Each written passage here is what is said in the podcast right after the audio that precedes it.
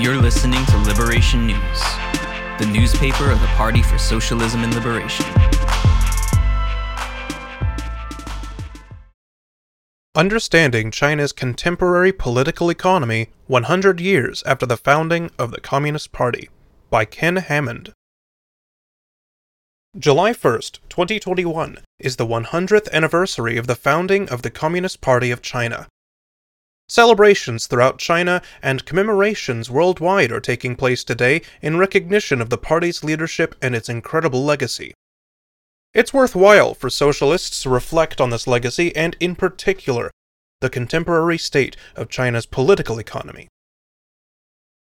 On November 9, 2013, Xi Jinping gave a talk at the third plenary session of the 18th Central Committee of the Communist Party of China, CPC, in which he discussed the characteristic features of China's economy after more than two decades of, quote, reform and opening, unquote. He recalled that at the 14th National Congress of the CPC in 1992, the party had rededicated itself to the goal of, quote, establishing a socialist market economy, allowing the market to play a basic role in allocating resources under state macro control, end quote. He went on to assert that by 2013, a socialist market economy had been basically established, but also observed that, quote, there are still many problems, end quote.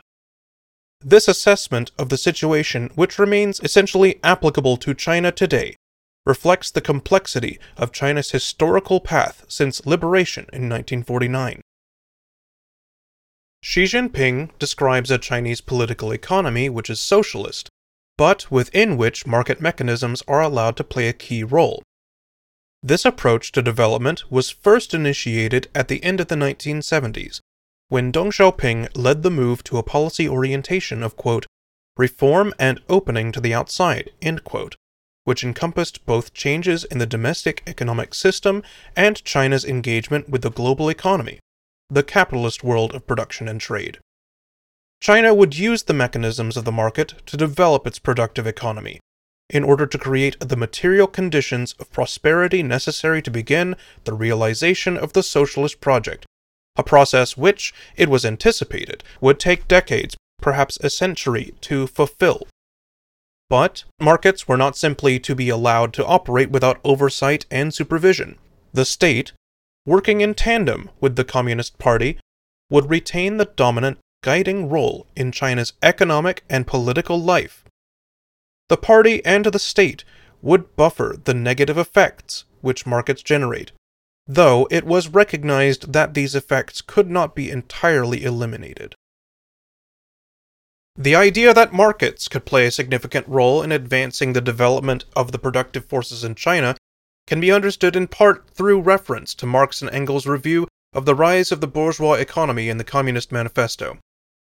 There is an extended discussion of the history of capitalism the unleashing of new productive capacities driven by market forces, the process through which the bourgeoisie has, quote, conjured up gigantic means of production and of exchange, Marx and Engels clearly understood that the development of the capitalist market system drove the expansion of productive forces, setting the stage for the future transcendence of bourgeois social and political relations, and creating the preconditions for the working class to embark on the venture of building socialism. The power of bourgeois markets also drove the concentration of capital into the hands of a small class of exploiters and produced the immiseration of the mass of proletarians as capitalists sought to extract the maximum surplus value from their labor. Markets by themselves yielded both creative and destructive outcomes, and could not be allowed to operate without strict oversight and control.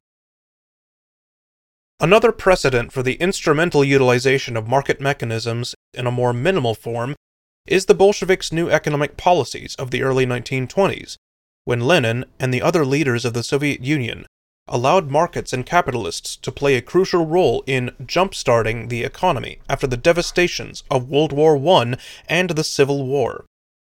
This was a limited license for bourgeois elements to pursue their business and financial interests, while also contributing to the foundation and initial development of new industrial and commercial enterprises, which could become part of the future socialist project. Capitalists would be carefully monitored by the Soviet state and the Bolshevik Party, and would not be in a position to dominate or influence political developments. The decision to undertake the new policies of reform and opening arose from the material conditions of Chinese society after the first 30 years of building socialism. China had made great advances in the decades from 1949 to 1979. Public health had been dramatically enhanced, with the average life expectancy rising from less than 40 years to nearly 80, and with sharp reductions in infant mortality. Education had been expanded and literacy rates had risen significantly. Housing had been provided, and massive infrastructure development had taken place. Overall economic growth had averaged more than 3% a year across this period. And yet, at the end of the 1970s, China remained a low income country, with what might be thought of as an egalitarianism of poverty.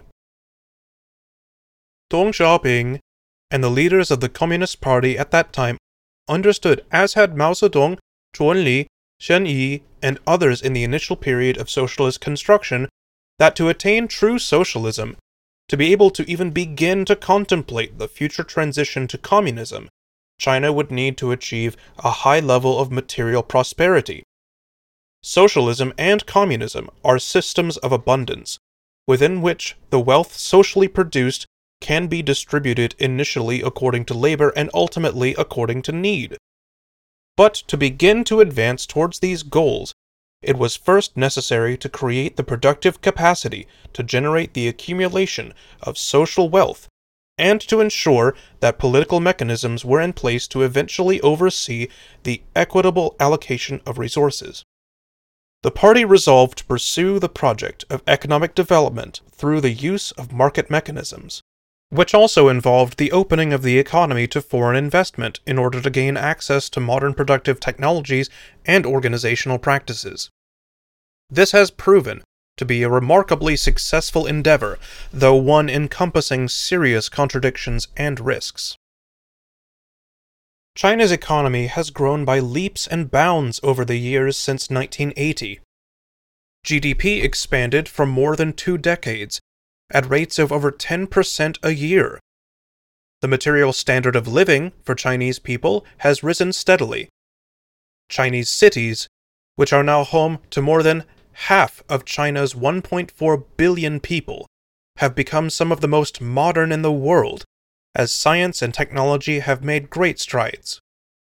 More than 800 million people have been lifted above the UN's poverty line.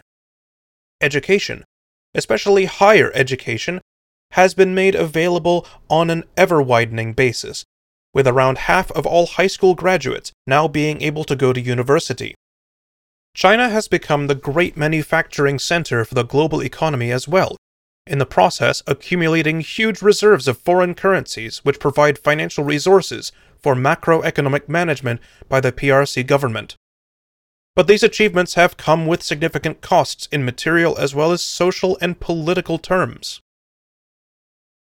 The use of markets to drive rapid economic growth has generated a range of negative associated outcomes. There has been a great increase in income inequality, with a small elite of very wealthy capitalists pulling away from the broader rise in incomes for the vast majority of Chinese. Corruption has been a persistent problem, with some officials in the state and party organizations exploiting their positions to enrich themselves at public expense. Environmental problems proliferated, especially in the first decades of the reform period, with severe pollution of the air, water, and soil causing health problems and contributing to excessive death rates. The focus on profits inherent in a market system led to cutting corners and ignoring safety regulations, with sometimes tragic consequences. These contradictions have triggered frequent protests and sparked popular movements of citizens demanding their rights be respected and that the government and the party live up to their stated goals and values. China's integration into the global economy, the global capitalist system, was also a complex mix of positive and negative elements. The United States eagerly welcomed China's expansion on foreign trade and investment.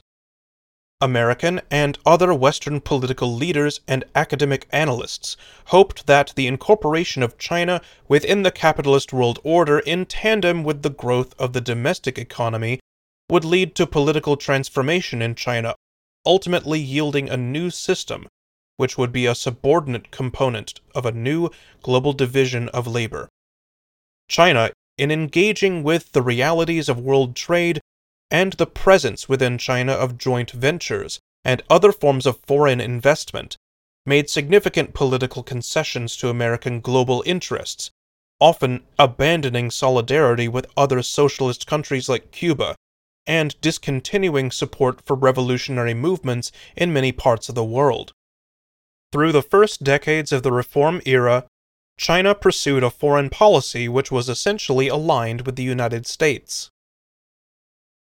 In recent years, as Xi Jinping has assumed the leadership of the party, China has shifted away from such compliance with American interests. China has not succumbed to the wished for transformation of its political and economic systems.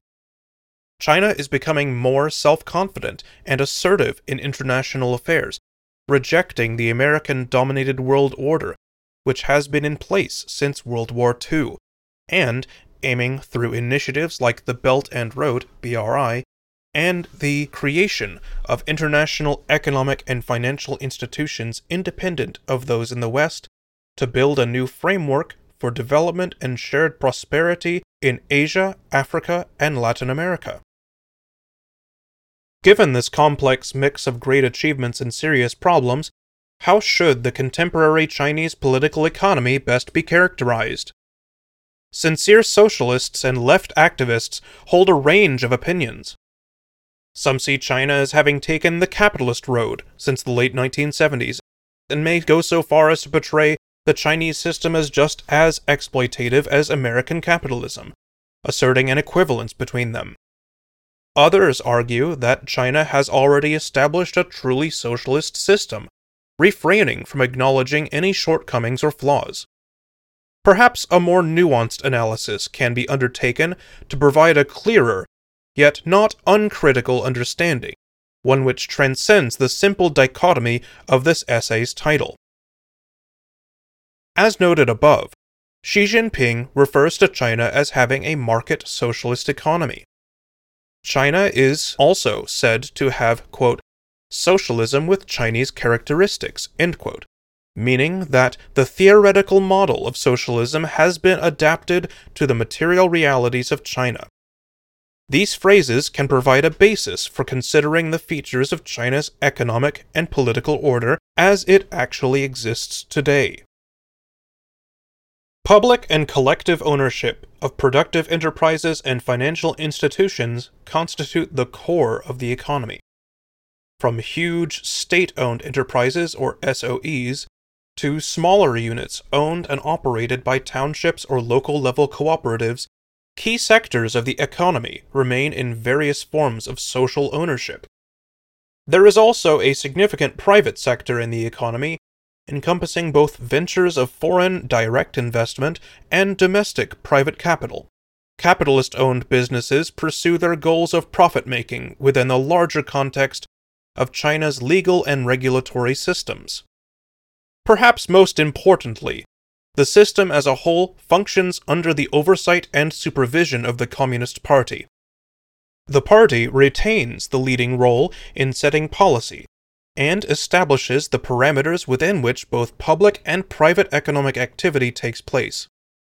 The policies of reform and opening have been adopted and implemented within a recognition that there would be contradictions and challenges, the kinds of concerns noted above, which have been seen as unavoidable costs incurred in the course of developing China's economy and expanding social wealth.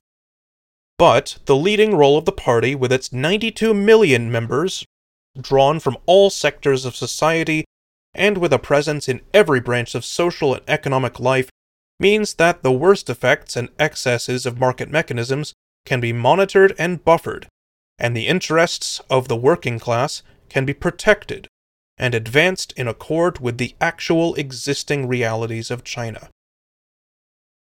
In the early 1990s, the Communist Party began to allow capitalists to apply for membership and has admitted business owners to the party since then, though they remain a small element within the broad ranks of party members. There are most certainly capitalists in China today, but they do not form a capitalist class which can dominate the state. It is also the case that the situation of the working class in China is not that of the classic proletariat under bourgeois rule, having no means of sustaining themselves other than by selling their labor power to the capitalist owners of the means of production. The socialist state provides all citizens with a household registration, a place where they are entitled to residence and to basic social services, including education and health care. This means that, in contrast to capitalist society, workers in China are entitled to a share in the social wealth which they have produced, and are not reduced to a condition of having nothing but their labor power to sell in order to survive. This is not to say that workers in China do not seek to find the best employment opportunities they can, and that in this search they don't leave behind their home villages, the sites of their household registration.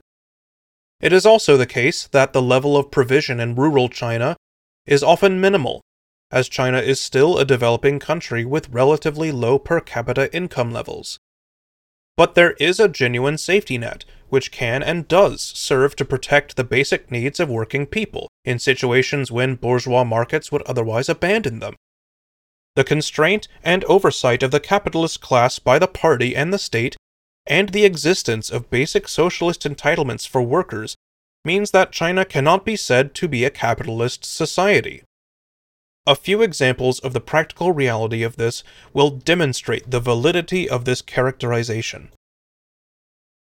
The most basic indicator of the overall nature and orientation of the Chinese system is the steady and extensive improvement in the material conditions of life for the 1.4 billion Chinese people poverty alleviation programs have raised more than 850 million people above the internationally recognized level of absolute poverty.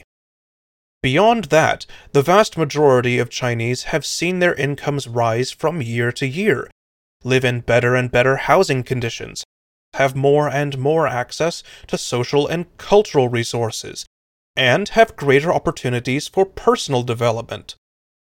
Tens of millions of Chinese travel abroad each year as students or tourists, and travel within the country far exceeds that level, much of it on the country's impressive network of high speed trains.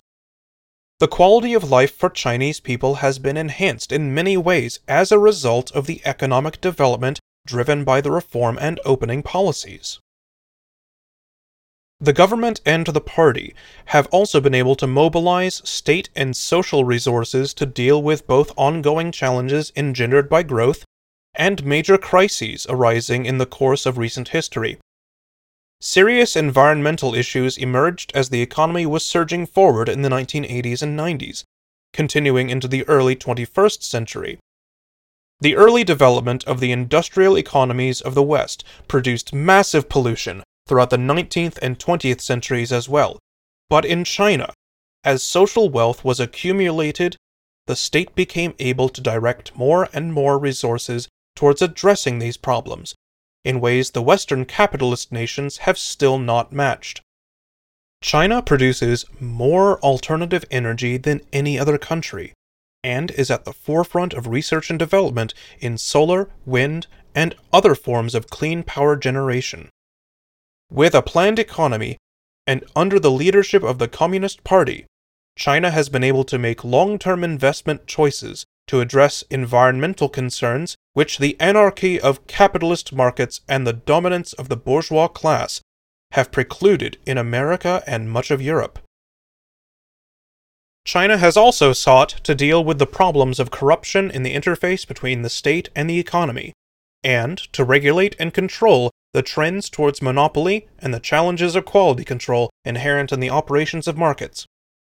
Since 2012, there have been extensive investigations and prosecutions aiming to bring corrupt officials and business executives under control.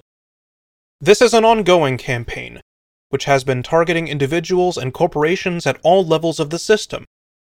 Recent events involving the hypercapitalist Jack Ma and his corporate enterprises have demonstrated the capacity of the state and the party to oversee the high tech sector, which in the West has been the subject of much talk but little regulatory action.